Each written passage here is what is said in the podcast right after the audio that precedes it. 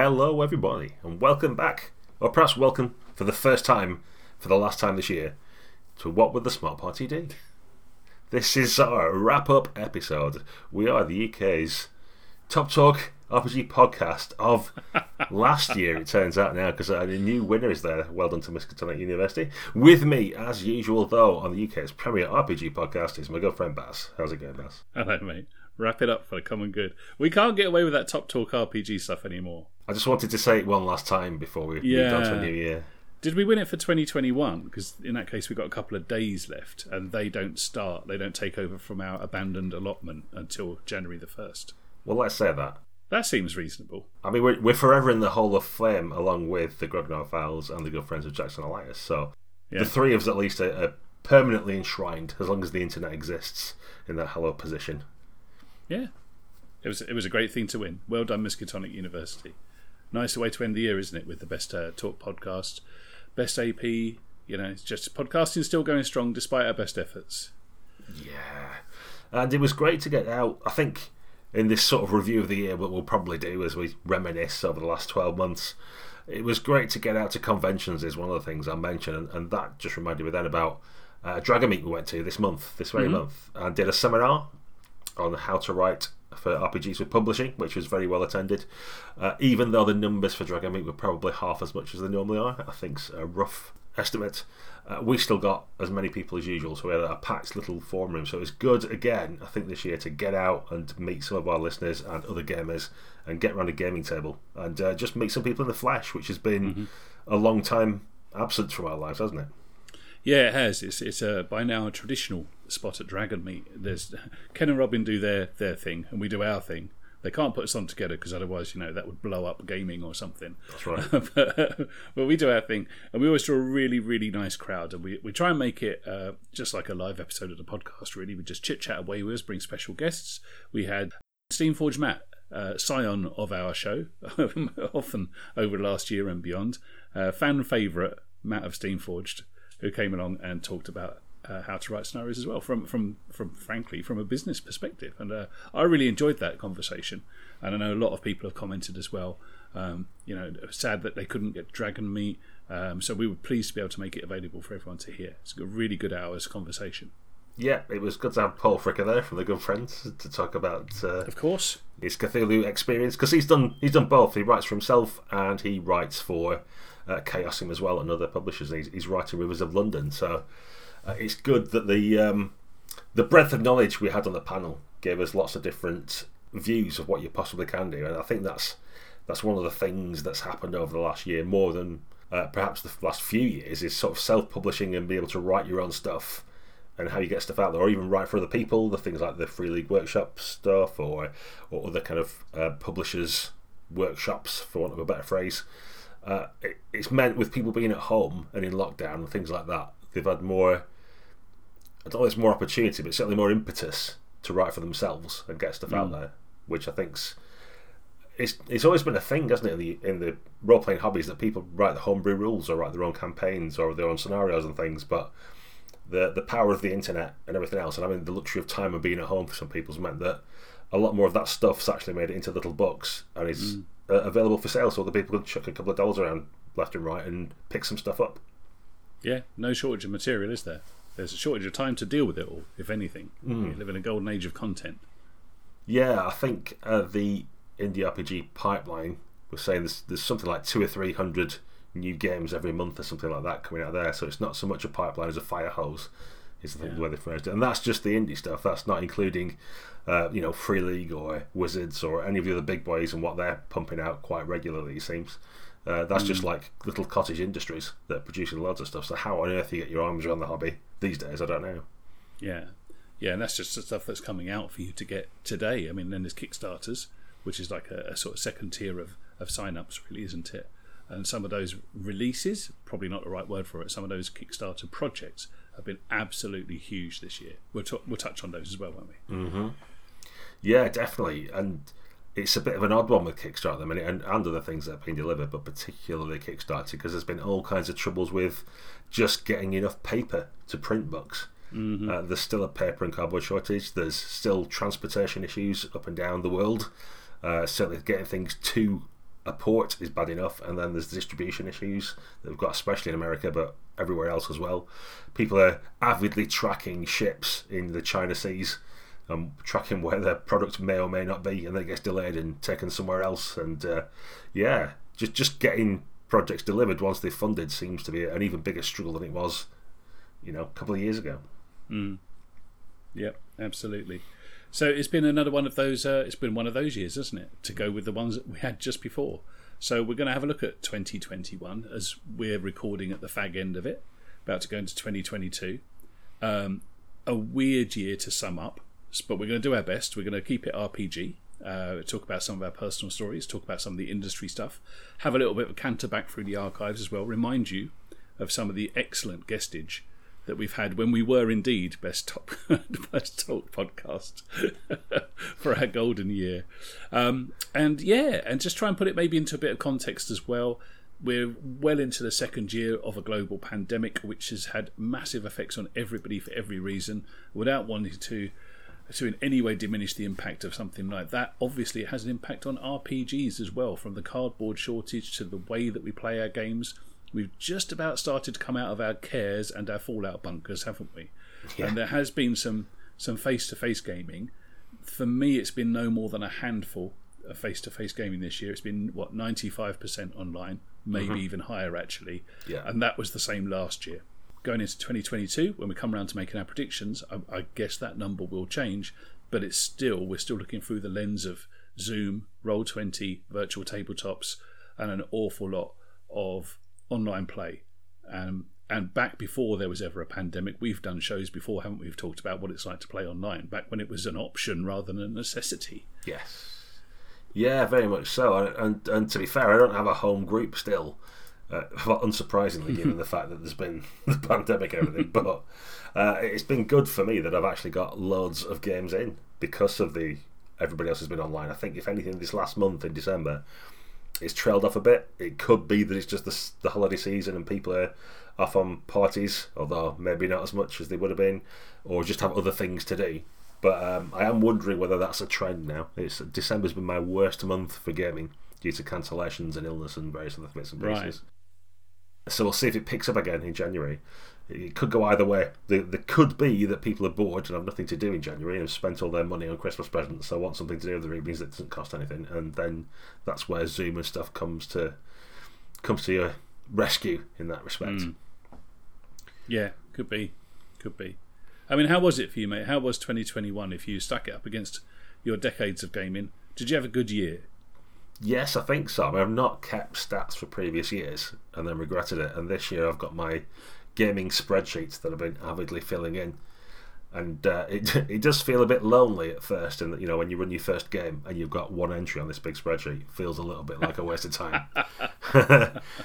um, but throughout January, I got ten games in, and then another ten for February, and then up to the, the high point of, well, no, the the penultimate high point. Does that even make sense? Second best month was March with fourteen.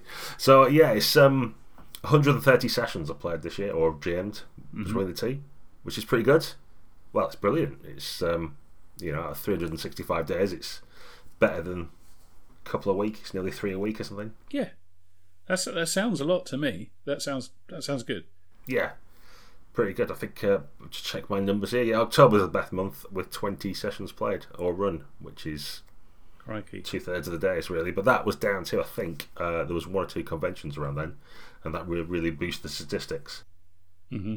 So, as well as all these online games, some of which I may go through as, as we chat along as, as things spring to mind, it was getting back to some conventions as well that was good in the latter half of the year. Managed to make it to Germany, to the Kraken. Uh, there was uh, Furnace, one of the Gary Cons up in Sheffield. There was the Grognard uh, Grog Meat, was spelled like a piece of meat, was the online version. Although they had a sorry, they had an online version as well, but this was the, the real version. And then of course we just went to Dragon Meet for a bit of uh, a chat and oh, catch up. Owlbear, you went to Owlbear, Right? Owlbear as well, yeah. Made it yeah. you couldn't make it, then could you? Unfortunately, but yeah. So I actually got to five conventions, which if you'd have asked me in June, I'd have probably said I'm not going to get to any of the way it's going. So that that mm. was pretty good as well. It's great to to catch up with people, although notably there were still a lot of faces missing, and a lot of people are still nervous about it, understandably. So it feels like tentative first steps coming out of the bunker, as you say, blinking into the light when not everybody's yeah. out of their particular care yet. But it was good to see some faces at least, uh, and everybody was pretty good in terms of precautions and stuff. You know, ahead of Owlbear, I think that was the first one of the year. Everybody was posting online with their test results to show that they had a lateral flow, and everybody had been double jabbed, and we you know wore masks when we weren't in games, all that kind of stuff. So being sensible about it is good, but um, taking the first steps to normality is uh, even better. Mm. Okay, so broadly, for me, I mean, I didn't keep a spreadsheet, and one of my immediate resolutions is I'm going to do much better at taking notes next year because I've had to, I've had to go back through two smartphones and look through various calendar apps to try and figure out what I was doing on a Wednesday in in February last year. good luck with that, yeah. And um, and you're always really good at organising your calendars and stuff. Thank goodness. So any games that we were in together, it was dead easy to find. I've played nothing like as many games as you have, and I can only give you a random number or, or an estimate. I think it's probably an average of one a week. I reckon it's sub 50. Mm-hmm. Now, sub 50 in comparison to your 130 doesn't sound like a lot. But I tell you what, back before we were doing any online gaming at all, I'd have been delighted with 50. Mm. That'd have been a strong number. Um, especially when I start to look at what's been played. I've finished campaigns, I've started campaigns. There's quite a few one shots in there, as you would imagine. What's your spread like across your 130, mate? Is there a mix of short and long form? I'm sure. Yeah, so I've, I've played 30 different systems right over there, which is pretty good. Deadlands for Savage Worlds, we're on a, a campaign of that for, uh, and did one shot, so that's like 14 sessions. Barbarians of Lemuria did a lot of, again, another little short campaign. D and Dizzle, a few sessions of that as well. I had a, a game of Theros. Uh, so yeah, like the Tuesday group are playing, we do sort of six to ten weeks at a time. So there's quite a few of those that where I've had um, you know proper go at something, and then there's been other stuff mixed in as well. So we're currently doing the Call of Cthulhu Wicked City, the one set in mm-hmm. Berlin, the Weimar Republic. Uh, we've done that. We've done the first two uh, adventures in that, for want of a better scenarios, which are multi-session really, because online sessions tend to be shorter than real ones anyway. So that's been interesting with a rotating GM. So someone else did the first one, I did the second one, someone else did the third and then you and Aaron a, a Blades game as well, and that's that's mm. been interesting from the point of view of we're doing a sort of like short run campaign of it, but every week it's a different GM, and literally everyone in the game is taking a turn at GMing at some point. So that kind of sharing out of responsibility and trying different things out over a, a reasonable length of time rather than just playing one shots, I think uh, really allows you to get into the like the the workings, the guts of the game, and get a good feel for it. And it does it actually, you know, do what you want it to do, and does it feel good, and what what are the benefits of playing for more than one week? I think that's something mm-hmm. that you can only get sometimes from playing for a few weeks and, and doing a story arc or a, a TV series length run running it. Yeah, it's it's really interesting to think back to when we've done these shows before. I think we always go into every new year thinking, let's get a campaign played. I think that's the, that's our gold standard type of gaming, isn't it? Yeah. And we could argue about what a campaign is. I don't think a campaign has to be something that takes place over ten real years for no. example. But I don't think it's anything less than double digit sessions. So you know, that's a pretty pretty broad approach to defining it. But we always think, yeah, let's get some campaign going. Let's really get into the meat of it. Let's uh, you know able to change the pace, change the tone, have have more than one character, perhaps. You know, really feel like you're getting into something. And it's been a mixed year for me with campaigning. If if I hold the year to that kind of standard, I mean, early on in the year, I finished a D and D campaign which had started as a one shot two years earlier, and um, and we played pretty much every week, taking us from you know level one to level fifteen, uh, yeah, about fifteen, maybe fourteen, and that was two years of weekly play, and, and I have no idea how it happened. I genuinely did not plan to do this. Nobody planned to do this, but we kept coming back for more, and it was really our pandemic campaign as well because we were pushed into online very, very early. In fact, I think that's why we did the first one shot. It's like we can't get together. What are we going to do? Mm. I'll just grab something off D and D Beyond. Got roll out some characters, lads. Let's see what happens.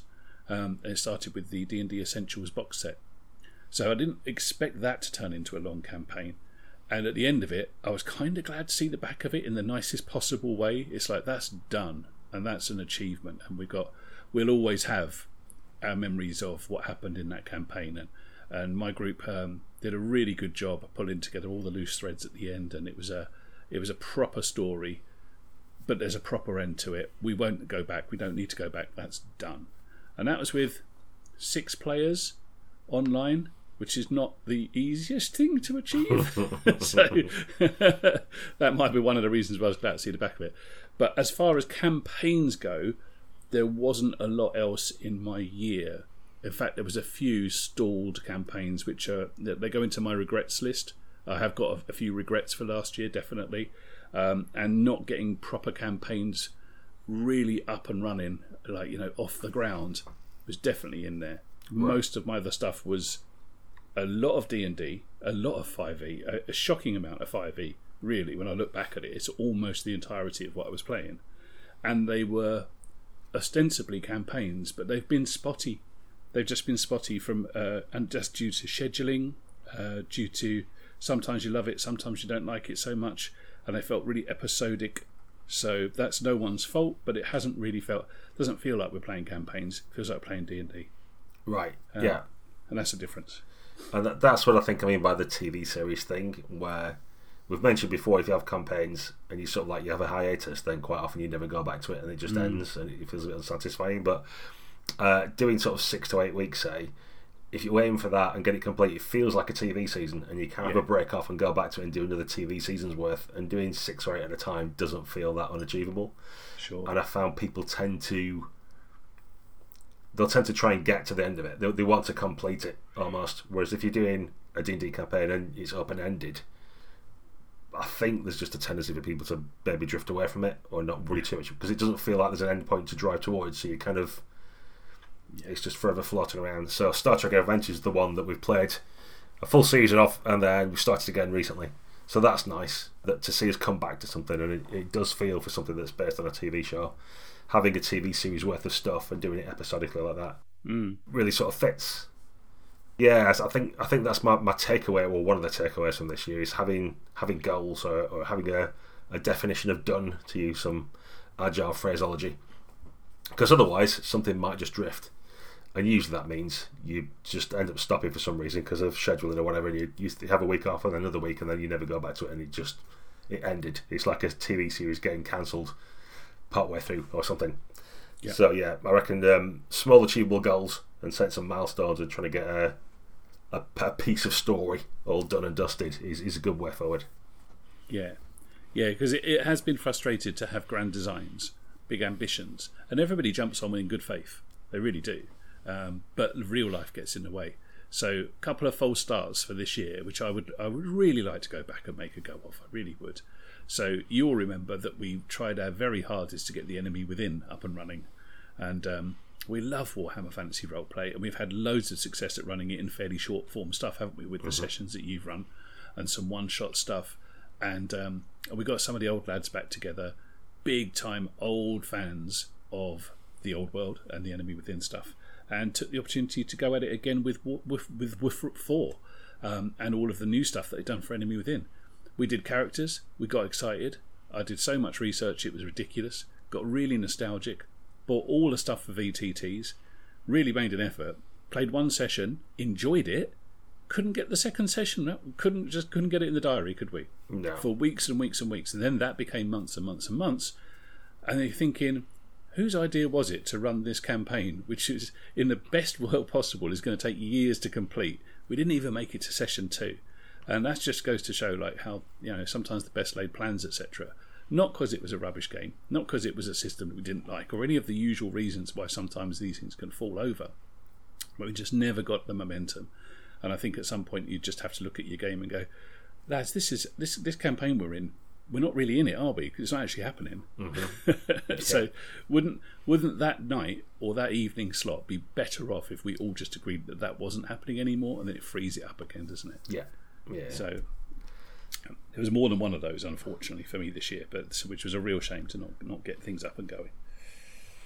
Yeah, yeah. I, I was in another Warhammer game with uh, some of my German friends, but that was proving to be that was like another weekly game along with my Tuesday group. So doing Monday and Tuesday nights, having to do every week, was proving too much, especially with the infrequent other games that I was running and other nights we were playing it. So uh, yeah, as Logen Nine Fingers would say, you've got to be realistic about these things. That's it's another takeaway from it. He's like, yeah, doing the Warhammer campaign sounded great, but if I think if everybody who was supposed to be part of it had had a proper think about it and said, "Can I do this every Saturday or every other Saturday?" or something, the answer would have been no from the start. But you Yeah. kind of get excited and want to try it. But I think, as you as you say, if it's not working, you've got to be realistic with each other and say, "Let's free this night up" because it's not happening. Yeah. And the other the other killer for some of the longer form stuff is just generally that kind of shiny newness that something else comes along and and the GM gets all excited and you tend to drop all your other stuff and go, oh, I never liked those, which is rubbish. But we, um, in my group, uh, you weren't in this one at all. Uh, we played Forbidden Lands, uh, and we did six, eight sessions, I think, quite early in the year. Uh, Steam Forge Matt was running it. We really enjoyed it. Really, really good sessions. Um, but we played it by the book because that's how we like to do it. And after about half a dozen sessions, we, as players, we were we were kind of enjoying it. Our player characters have been beaten to death more than once, starved, isolated, got exposure. Just, I mean, we've been brutalised by by the setting, by the system, by everything, and then and we were doing it online as well, which just brutalised us even more. And, uh, and I think that one of the issues with that, and this is completely self-inflicted, is I actually quite like Forbidden Lands. I've, there's, I think there's a lot to recommend it. Some of it just doesn't really work that well, and unfortunately, we've just forgotten to bring any player drives to the campaign. So after six to eight sessions, we had a little bit of a summit meeting as we'd got to civilization and realised that our ambition was to get like a hot bath and not killed one night. We'd achieved that, and then we all looked at each other as PCs and thought, "What are we doing?" And we didn't really have a firm answer to that. We didn't have a mm. firm answer.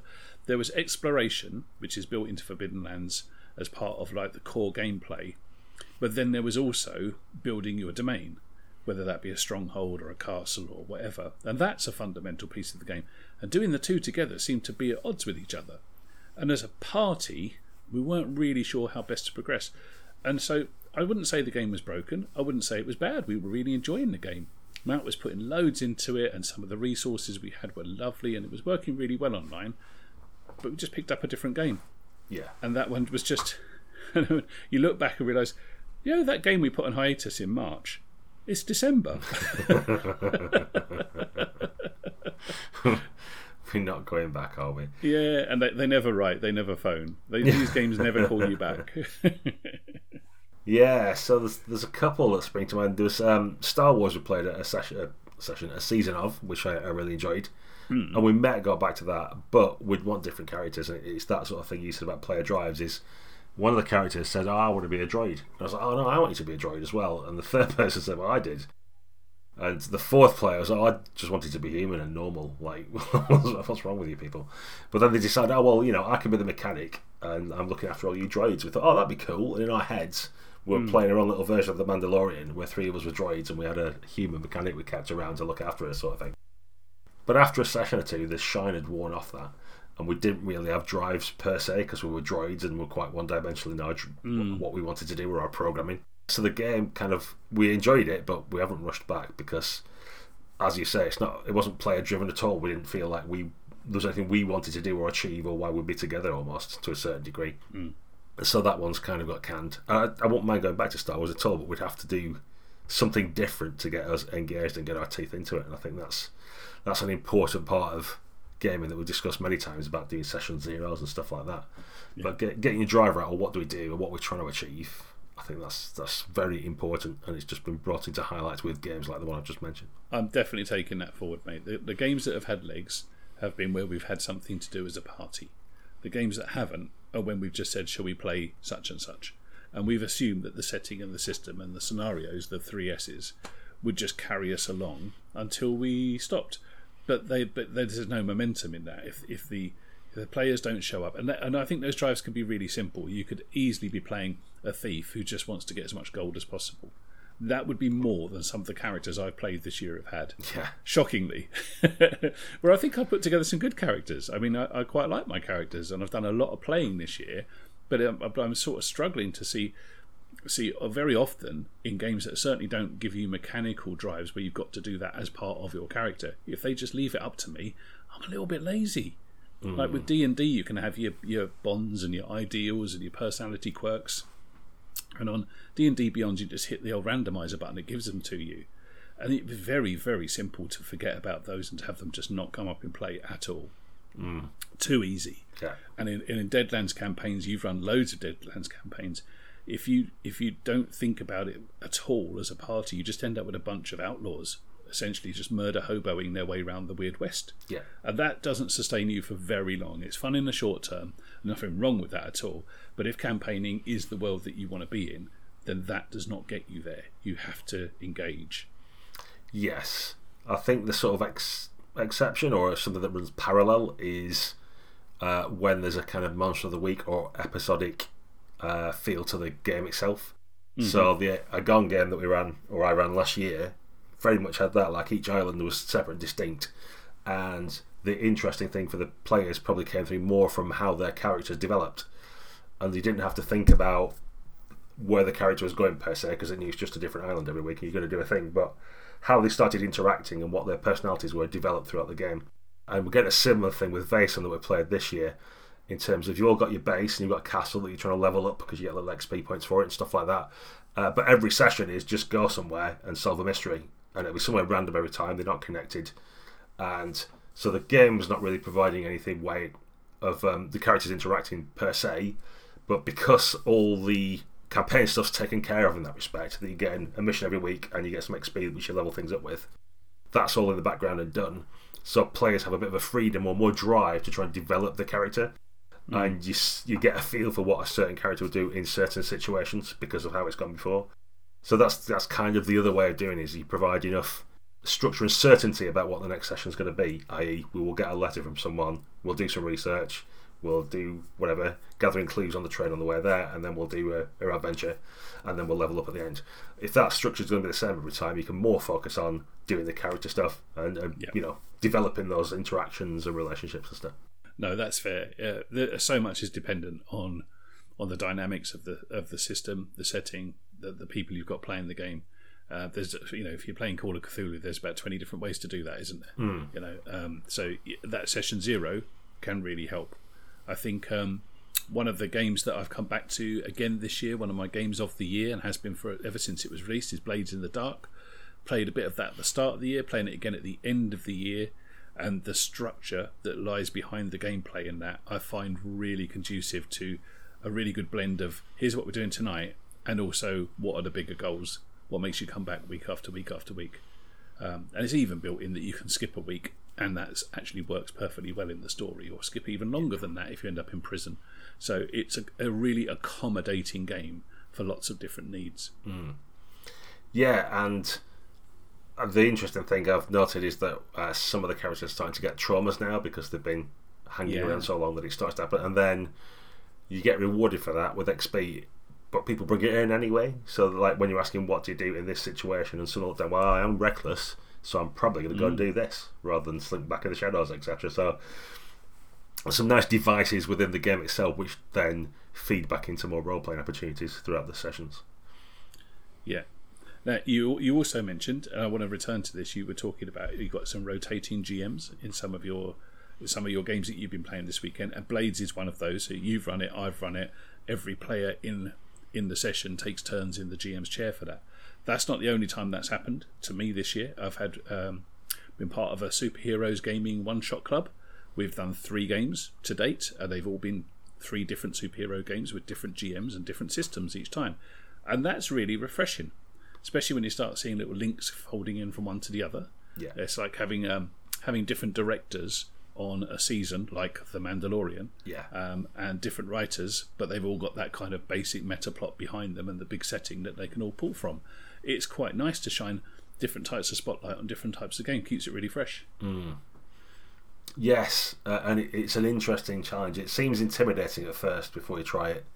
Uh, and in Blades, we've kind of picked up other people's NPCs and used them a bit, or tried to build other stories. And it's, I think you can worry if you're just used to playing a traditional style and having one GM and, and don't try this. If you feel like, well, what what's someone else going to do to my story, and how can you have secrets that are revealed? And there's all kinds of fairly reasonable questions that you might ask yourself before you try it. But if you're playing uh, the sort of game that Blades is, where you don't prep too much, and you're not playing with idiots, you're playing with nice people who are going to be respectful with other people's stuff, and not break their toys while you're not in the GMC, then I think it all works out really nicely. There's a little bit of tentativeness at first. You, you're trying to like not step on each other's toes, and you kind of carve out little bits of the city that one person might have that other person don't, or something like that.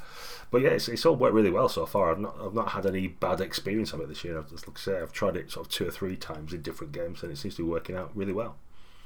Yeah, absolutely. In in the supers one that we've been doing, um, we have had it very very light touch, where the campaign worlds touch each other at all. So we're playing across the whole globe, and I guess if we continue another ten sessions, some of those links might get stronger and stronger. But at the moment, we've got stuff like you know, in the second game, people were on the tube in London, and you could see on the headline on the newspapers was the events of the previous adventure that was happening in New York Yeah. the week before. Yeah. And that's just easy stuff to do to just reference each other's games, have little guest stars, use media, all of that kind of stuff. And it really works in a supers session as well. We got we played um, Sentinel, Sentinel's RPG, uh, Fate, and Icons, which is similar to Fate. So three different systems, three different sets of rules, all ostensibly on the planet Earth, and one of them was set in World War Two. So that's already going back into history. But we're already thinking these are all linked. This is like you know the Marvel Comics universe. They don't have to reference each other exactly, but why can't they all happen at the same place? And it's a really fun conceit, and Blaze does it brilliantly and is built for it. I think Mm-hmm. Supers it worked pretty well. I'd love to take it into Fantasy and to see what happens. Um, you know, in a maybe a a shared world, or it doesn't even have to be that, like an island chain or something. And you could bring your Savage Fantasy game to it. You could bring your your RuneQuest game to it, maybe outside of Glorantha, and just you know mush these all together and see if there's some uh, some threads that everyone can start to pull at. Yeah, yeah, for sure. It's um, it's also been interesting. I think you were talking about like games that go on hiatus. I think for me, there's been a couple of games that have been more the kind of narrative approach ones than proper traditional ones um, that we've cut short from the tutor group. So we've- we've played the Between, we've played Hot War, but I think for that group, uh, largely a couple of players are on board and get it to Yeah. without being dismissive of the others, and then a couple of guys don't really grasp the kind of concept behind it, or haven't wholeheartedly sort of like doing the things that need to happen to make the game work. I think is the the way I describe it. And again, Yeah. no slight on anyone. I think it's just different styles of playing and stuff. So we've kind of cut those two games short, but that was all right. You know, it's good to try out different things with different people and see if they stick. And then again, if you're playing with nice people, you like no one needs to get their nose put out of joint or something if it doesn't quite work. You can all just have a grown up conversation and go, right, everyone, are we are we happy with what's happening? I'm not really feeling it. We've all got like six other games we each want to represent to play next. We're not short of things that we can bring in, so let's just um, you know knock this one on the head, bring it to a nice conclusion, and then move on to something else. And that's that's been good to do as well. Uh, in the past, you know, certainly my younger years, that the number of campaigns I was stuck in that were terrible, and everybody thought they were terrible.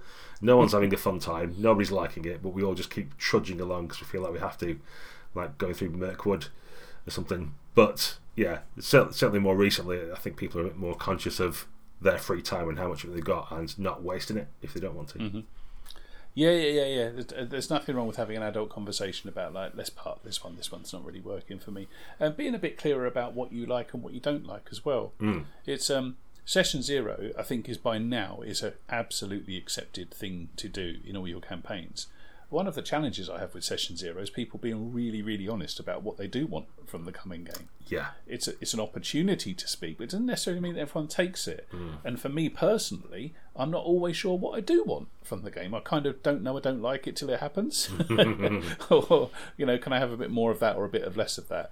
So I've enjoyed checking in um, after half a dozen sessions and on almost replaying that session zero about like how's it going, everyone. And, and that's actually what stopped us playing Forbidden Lands. We realised that we were having a good time, but it was also it was pretty onerous. It was you know high maintenance. Um, you know we were having to work really hard to squeeze the good out of the game, and, and we got good because we were working hard. But we kind of wanted a bit of an easier ride, and I think our poor GM did too. So you know, no one was offended, no one was hurt. We moved on. We may go back. We may not go back. It's fine. It's just gaming, isn't it? yeah, And one of the things that, when I look back over 2021, I didn't set out for it to be this way at all. As I was saying earlier, I've played an awful lot of 5e. I think I've played enough now. I think I genuinely have just about played enough. Now, I know you, right? You gave up on D and D 20, 30 years ago, right? So this is like, yeah, it's not news to me. this is not news to you, but you're always doing this to me. Do you remember? Um, do you remember the film The Commitments? Mm-hmm. There's um, there's a character in that called Jimmy Rabbit. He's like the band's manager. Right. And I remember a quote from that film. Someone says like, "The best thing about you, Jimmy, was you were the first person to get into Frankie Goes to Hollywood." and he goes, "Oh yeah, yeah." He goes, "That's right." He goes, and they said, "But you're also the first person to realise they were shit." that's basically you with RPGs, isn't it? Probably. It takes me a bit longer. There's more throughput required before you get to see where my point of view is. Yeah. yeah. So I mean, I've been a D&D booster for donkey's years now, and believe you me, since the year 2000, I have played it pretty religiously. And I, when I look back at probably yeah, in excess of 90% of the games I've played this year have been D&D. All you know, mixture of one shots, long term stuff. Finished a campaign, started two other campaigns. Enough is enough on this sort of stuff, and, but I don't feel bad about that because that's 21 years of playing D and D almost every week. Yeah. That I haven't, I haven't done many things for 21 years every week. yeah, and, and I think one of the things about it because we've we've just played a couple of sessions, haven't we? Because I was running my Yes. play test for my new uh, new D&D thing, which will be on DM's Guild very shortly.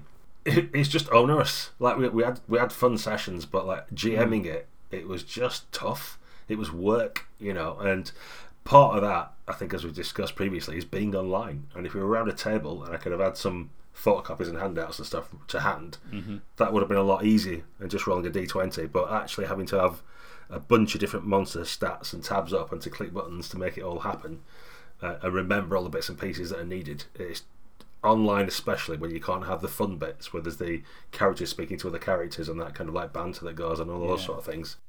It does feel more like work than running something like, for example, Barbarians of Lemuria, which is really simple and it doesn't matter as much that you're online. You can still sort of all monkey about and have chats and do whatever else, and and the system bit happens quite easily. So, yeah, certainly for online gaming, which we're doing a lot of, as great as D and D may be, uh, depending on your personal preference, it is actually work compared to a lot of games. Yeah, it is, and and and sometimes that work can be enjoyable work, that lonely fun of putting together encounters and looking through all that content.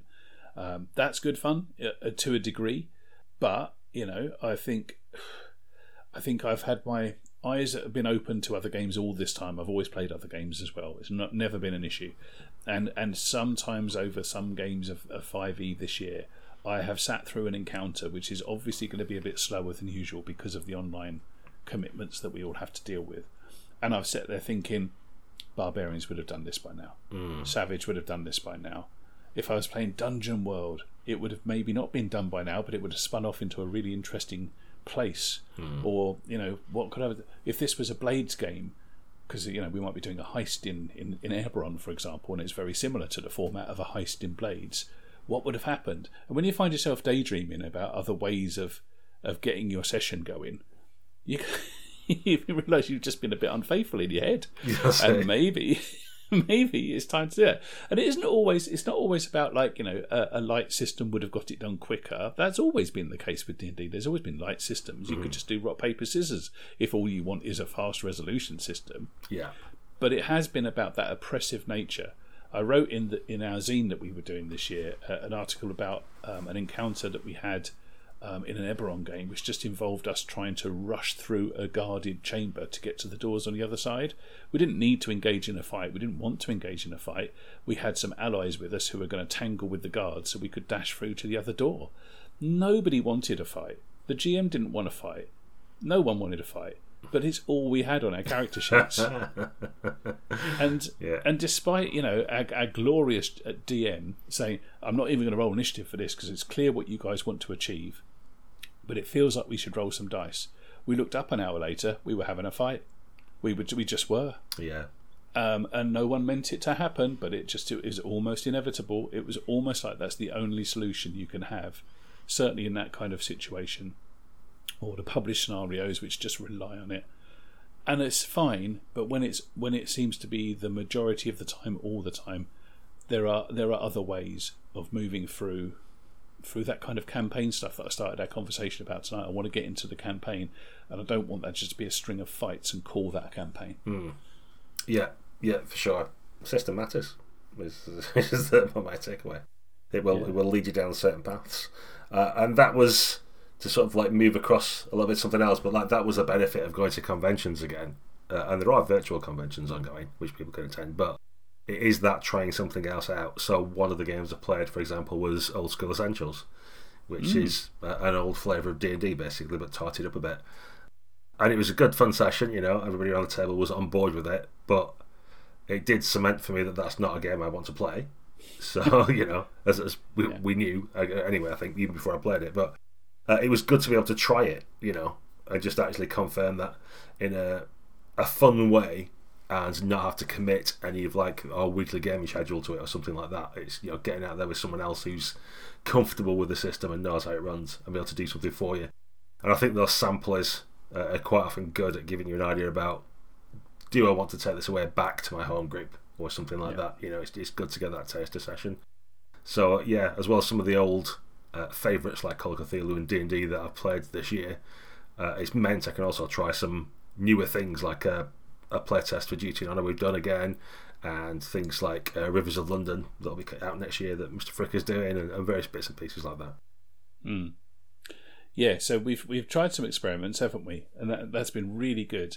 And one of the ones that we were doing together, uh, sort of mid-year time. Remember, we had a crack at Conan, Mm. and that was interesting. So fantasy is my jam. That's my main thing. I'm looking through my list of games. There's there's one game on there that isn't fantasy outside of that little super stuff, um, and that nearly was fantasy as well.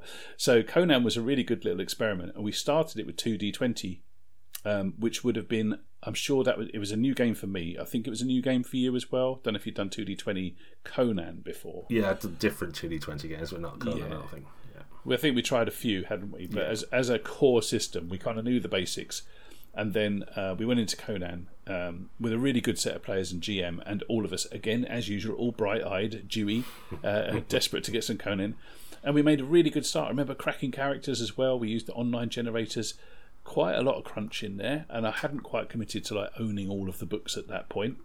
But it wasn't too long before we transitioned the campaign into a completely new rule system, and that led us to Barbarians of Lemuria. And for me, that was one of the massive highlights of the year.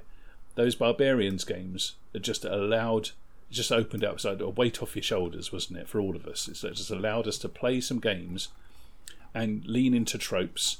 Yes, it's a light game, but there is actually quite a bit of there's some chunk to it Yeah. when you want there to be. It's those, those numbers don't mean nothing; they're there for a reason. Really good fun games, um, and we polished off Conan with that. We moved into your games with that, and they've been kind of like um, they've been like our foundational games now, haven't they? For like scenario invention and you know thinking about what would it take if can but what would barbarians say is not a bad little thing to have in the back of your mind when you're designing scenarios. Yeah. Really good system. Yeah, and it was it's a little bit strange that one of the barbarian scenarios that I wrote turned out to be the thing I wrote for DM's Guild in D and D in the end. Yeah, yeah. But that's just a, a decision around if I publish a barbarians scenario, which I'm not even sure I'd be allowed to do legally anyway. I'd have to look into licensing and stuff. Mm. Would it sell as many as something with D and D on the front? And probably not is the answer. Yep. Yep. But again, there's more work involved in that. So from a day-to-day running things perspective, barbarians all day long for me. Mm. Yeah, so that that takes us into your scenario, The Bone Alchemist. That was released in May. Can you believe that? It's not a year old yet. Feels like a long Feels time a ago. long time ago. yeah. That was brilliant to get that out the door, though, and to get a, a terrific reception for it as well. Because we definitely said at the start of the year, let's see if we can publish some more stuff. So you got your scenario out there. We did. Um, I got to publish Great Rock Race for King of Dungeons. That was back in March, written by Neil Gow. Lovely piece of work. Please do check it out. And we did our zine for. We did ten issues of our zine. I think we've done probably about 150 pages of written content, which has been given to our glorious patrons who've kept the show on the road over the course of the year. And I hope that everyone enjoyed that. It was uh, it was good fun to write. We did a lot of writing for that. We did a lot of writing. yeah, yeah, yeah. So that's a big tick in the box for like you know, are we going to publish some stuff this year? We did. Mm. Yeah, and I, I published some free league stuff as well. I did one for Vaesen and one for um, Tales from the Loop. So, Absolutely. So they've done it right as well. So that was, that was nice to get some stuff out there. And none of this is big buck stuff either. It's you know it's quite lightweight. It's quite cheap in terms of what we get we're giving away or we, we're writing. But it's um it's a bit of validation, isn't it? And I think that's something that people look for generally in the gaming, whether they're a content creator of whatever form, whatever it is, if you've got a blog or a podcast or you put something on drive through, wherever it might be. Uh, even if it's only a dollar or two for sales and things or contributions people make, I just feel it's a little bit of you're not on your own. You're not screaming into the void. You're not writing for no reason. You, you at least get some validation that people, other people are enjoying what you're doing. I think that's nothing we're going to retire on, but it's good to feel that other people are digging our stuff, so to speak.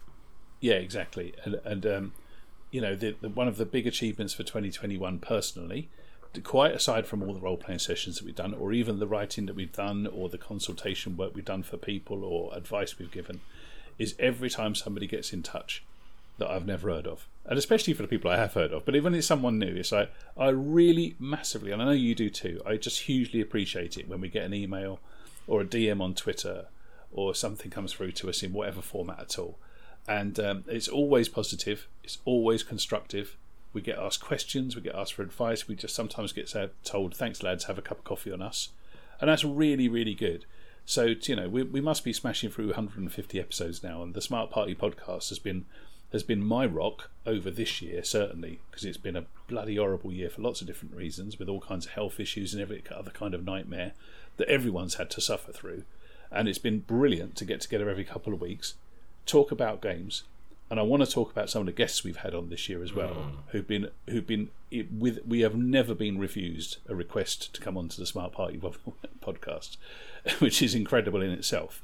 And every guest has been a really interesting conversation of at least an hour, and sometimes we've been privileged enough to have conversations after hours as well, that's where we get the real skinny, and that's that's an absolute pleasure. Yeah, definitely, and like probably going if we go back to front even Shane Lacy Hensley was the most recent guest we had on, and I I don't think either of us could believe that we hadn't had him on before now. It's, I know. It's, it's one of the first people we've invited on because I love Savage Worlds. I know you're uh, no stranger to it yourself. Uh, and it seems crazy that in the whatever it is, five plus years was in the podcast, we hadn't asked him yet. I think part of it was finding an address for him. It took me a little while to dig around and find out how to get in touch. but, but once I'd done that, uh, yeah, and, it, and he was like, like say, most of our generous guests, like really generous with his time. We had a bit of a recording problem at the start, but we fixed that up, and you know, it just I had loads of cool stories to tell and anecdotes of other stuff, and you know, as we've built up this stable of guests that we've spoken to, they have sort of stories about each other as well, or know someone that we've talked about or talked to, and it, it all it's just yeah, it's, it's a really good web of people we've sort of built up in the industry, and they are mostly just really fun gamers like ourselves who enjoy playing games and want to chat about them like we do. Yeah, yeah, absolutely. Um, I think we've done a, probably about a dozen interviews over the course of this year. We normally do about that. Um, I've got some names. I've just done a little bit of research into back catalogue. We opened up with Francesco talking about the One Ring, mm. which was a fantastic interview for for a product that's now dropping, isn't it? Isn't it? We, we talked about it in February.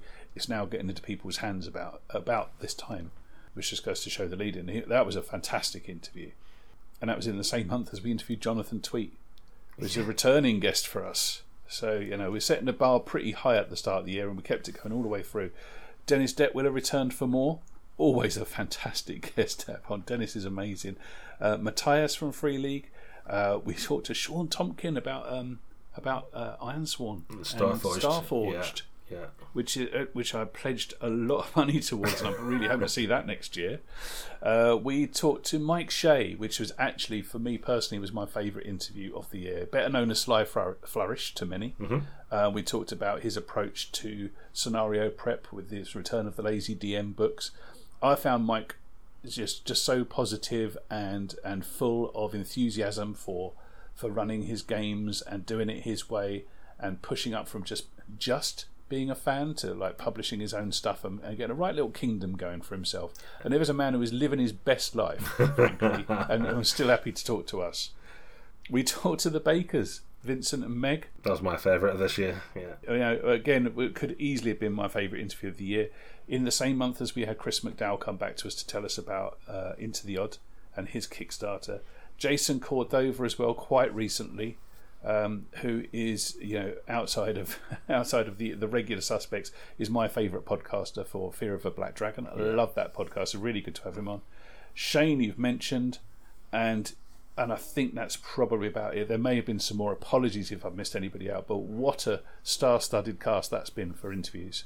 Yeah, I mean that's if you listen to no other podcast than those, that they're a good solid set of things, and and it's it's great to speak to people like Shane, for example, talked about how he plays Savage Worlds every week. Still, it's not you know, yeah. it's not like interviewing someone who's just there to kind of show the product. Like when Francesco spoke to us, he was delighted to speak to us because we're gamers and he could talk about game stuff with us.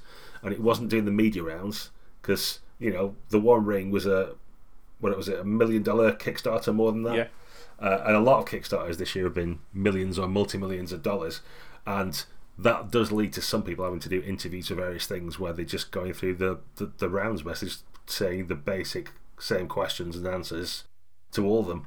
Uh, and I think people do appreciate coming on our show because, uh, well, one, we know what we're talking about because we, we've played a lot of the games already and we've researched them and we, you know, we, we do them, we live it and breathe it. Uh, and it gives them the opportunity to just talk like a bit of a fan of their own stuff, as, as hmm. most of them are. They're doing it not just for, for the cash, but for the love of the hobby and doing it. And uh, having like-minded people like that to chat to, I think everybody wins out of that. The listeners, most of all. Yeah, yeah. Gaming's a conversation at every single level, isn't it? Um, it took Vincent Baker to write that in a gaming book for it to become obvious. I think, mm-hmm. but you know, a game is a conversation, uh, and our podcast is nothing but a recorded conversation that we've been having since 1991 or something silly like that. And then when we get guests on as well, it's just conversation, and you know, actual play may be the thing, that everybody tunes into. But for me, talking and the conversation about the games is is just as important, perhaps more so. Um, and that brings us full circle back around to conventions and talking about games and, and getting that conversation going. And, and a conversation has never been better for gaming. It's just in a lot of different places. Mm. Uh, so trying to hold it all together is tricky. So, you know, we, we try and bring people together on this podcast so that they could talk with us, we could talk with them. We always ask our our listeners for questions, and it's great when we can get them. And we're going to continue to do that, I think, next year. We're going to bring people in so that we can just extend that conversation amongst those who want to hear it.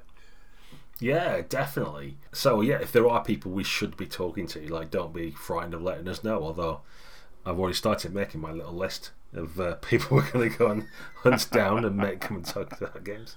Uh, we did try and get some more of the D and D design team on this year, but um, things just didn't work out, and it's it's a little bit tougher with those guys because they work for a proper company. And if someone's going to spend an hour on a podcast, that has to be put in a diary somewhere and it has to be worth their time and stuff like that. And you have to go through a PR agency. So that stuff's a little bit tricky, but we'll, we'll try again next year because I'm. I think there's a couple of people we still haven't had that we should have that are the, the part yep. given our popularity. We need to complete the set. That's right. It's like Pokemon or something. You got to catch them all. But there's there's other designers uh, and some repeat guests that we should have on to speak to.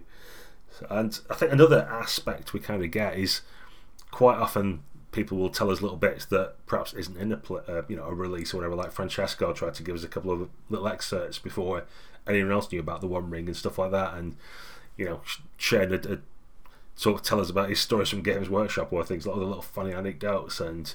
Uh, we got some like insights into Pendragon, the new edition that's that'll be out mm. next year and stuff from Dave Larkins, for example. You know, the, there's just like bits that come out from speaking to certain people that you perhaps don't get in press releases or just from following the company blog or something like that. Yeah, yeah. Looking back, mate, it's been a gold mine, um, and it's it's just really good that people still want to talk about games and play games and buy games. Hobbies in rude health, right? Yes. And I think for a few years now, no one's ever, no one's justifiably been able to say this hobby is going to end. It's all going to come crashing down. It just keeps building and building. If anything, it's getting bigger and bigger. Kickstarter is obviously a major piece of that um, with the million dollar kickstarters that have happened this year, and and the less the less wealthy kickstarters as well. Zine Quest, which we covered mm-hmm. in depth at the start of the year, people asking for a hundred quid to get their zine out, and that's landed through my letterbox a few times over this year, and they've been lovely things, really beautiful things that are just full of the heart and soul of the designer. That's never been better. So there's still plenty of stuff coming down the pipe companies like Chaosium seem to just be going gangbusters at the moment. They're just like really up their release schedule, their game. Wizards are getting out more hardbacks than they've done in years. Um, and there's you know tentative rumours of a sixth edition or revised edition to come, which is only going to revitalise stuff. Mm-hmm. It's um, you add all of that up into Free League seem to bring out a game every Tuesday. I think it is. It seems to be every Tuesday. Tuesdays, Thursdays, yeah. there is no shortage of content, and we just appreciate that we're kind of responsible for putting a bit more content in people's ears every couple of weeks as well. So if you managed to find time to listen to us this year, thank you very much. But there will be more. yeah, and then there's cool stuff like you know you've written a couple of pieces for Weird Science magazine, for example. That's oh yeah one of the things our older listeners will uh, will sort of like frequently bemoan the fact there's not a role playing game magazine anymore, like there used to be back in the good old days. You know, early editions of White Dwarf, whatever else. But now there's there is, a, I mean, it has to be kickstarted, and that's the way it funds. But we have got like a, a gaming magazine uh, and that sort of thing. That's it's yeah, the the hobby and uh, ancillary things are in rude health. One of the other big kickstarters that happened was it this year or last year? I can't remember. But the the Vox Machina animated series, which is the Oh, Critical yes. Role uh, campaign that they're turning into a show, and that's going to be, I think, actually the first episode is in something like end of January next year or something. So only about a month away before it comes to Amazon Prime, uh, and you'll be able to watch like our actual role playing campaign on TV, which is something that seems. Well, it would have been unheard of a couple of years ago, but now it's like just happening, and uh, you know, hooray for us and the hobby for Yeah. that sort of thing happening. So, shall we play the fool's game then of what does 2022 look like? Hmm. So, you know, 'cause I've said in the past silly things like I'm going to run GURPS Transhuman Space this year. Which I'm not. I'm still waiting for that. Yeah. I'm not, I'm not saying that this time. Um, so I'm going to be I'm going to be trying to be reasonably sensible about this. I've got some goals for 2022 personally. I'm not even going to try and play the whole what's the role play game world going to look like next year. I just think there will be more of it, and it will be another very successful year. But I've got some personal goals. But but what about you, mate? Have you got anything in mind? Stuff that needs to be tied off? Stuff that needs to be started? Uh, well, as I mentioned, I've got another another bit of writing, a new D and D uh, scenario that will be out. It will be next year now. I've run out of days in this year to get it finished, but that's getting uh, reviewed and proofread and stuff right now. So that'll be soon. That's good. And I'd like to write more. I've noticed that um, Savage Worlds or Pinnacle have got their little workshop thing where you can do community uh, produce as well. So I think you and I might even collaborate on something like that. But again, just getting some more stuff out there. I'm forever writing convention scenarios and stuff, uh, so I just need to write them up a bit better so that they're available for publication. So that's that's my goal is to write more of that stuff. There's plenty of games I still want to play. The One Ring, as you say, is dropping soon, so it'd be good to go back to Middle Earth again. Excited to play that, and I want to get a Savage Worlds fantasy game of some sort going because that's just one I've not done. Like I managed to get a Savage Worlds campaign done this year, and ideally someone like a good friend Guy Milner from the Burn After Running blog, he suggested he might look at fa- uh, doing some fan- well not even fantasy but for Savage Worlds or something. So something like that'd be good as well. But um, yeah, more of the same. I, I ran about forty percent of my games last year, uh, which is not a bad average. Yeah. Arguably, I should be playing more than that, but uh, yes, get to more conventions. They should be coming back online again, um, as in back into meet space, not online online. But that'd be good. Get to meet some more people uh, and just carry on this, carry on the momentum we've got. Um, I'm slightly concerned that a lot of my friends or whatever who I've been playing online with might be playing in real life now, and they don't live in Nottingham. They're as far away as Amsterdam or America or somewhere like that. So Yeah. um, yeah, fingers crossed I can still keep playing games uh, over Zoom and stuff uh, and keep in touch with people like yourself who are hundreds of miles away. Yeah. Yeah. Okay. Well, that's a sensible set of uh, set of goals, mate. I think if we wrote those down, we re- revisit them in a year. I'm hoping you'll get a lot of ticks for that. Mm-hmm. I think you probably will. Uh, my New Year's resolution: I need to keep better records.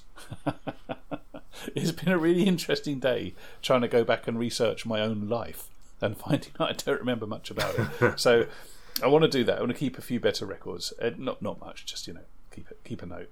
Um, I need to GM a lot more. I'm sure I need to GM a lot more. I've kind of in the last couple of years I've GM'd less and less as it's been really it's been easy to do because there's so many excellent GMs around these days, which is fantastic. And I want to play in loads of different things. I've done a lot more playing this year than I've ever done. I think I've GM'd fewer than five games Wow. this year. Okay. Um, if I if I'm honest about it, it's probably about. That I did finish off a campaign right at the start of the year, but outside of that, the minute I put down my screen from that and someone else picked up, I don't think I've played anything more than run anything more than one shots. So that's probably about ninety percent playing, which has taught me loads. It's really easy to be a good GM when you're the player. yeah. and it's really easy to be a great player when you're the GM. Mm-hmm. So the, the, the, they really bounce off each other. I want to I want to bring some of the lessons I've learned as a player into GMing this year. Um, I want to do some more publishing as well. I have got a. It feels like it's overdue. It's not really. I've got some stretch goals for King of Dungeons, which I have yet to deliver upon. Um, uh, for which I am blaming many things, that not least of which is the pandemic, but also it's just yeah, it's nearly there. I just need to push myself on to get that done. I've got, if you are waiting, I appreciate your patience. What I'm working on is actually quite a big chunk of stuff simultaneously. So it's not like the next one's nearly ready and then I haven't thought about the ones after that. I'm kind of doing six things simultaneously. So I think it will be it will be worth the wait. And if I can get that out, it will be a big splash um, for your King of Dungeons content. Um, so I am looking forward to do that, but I've kind of intimidated myself into going too slow. So I think I'm going to try and get stuff out a bit quicker in 2022.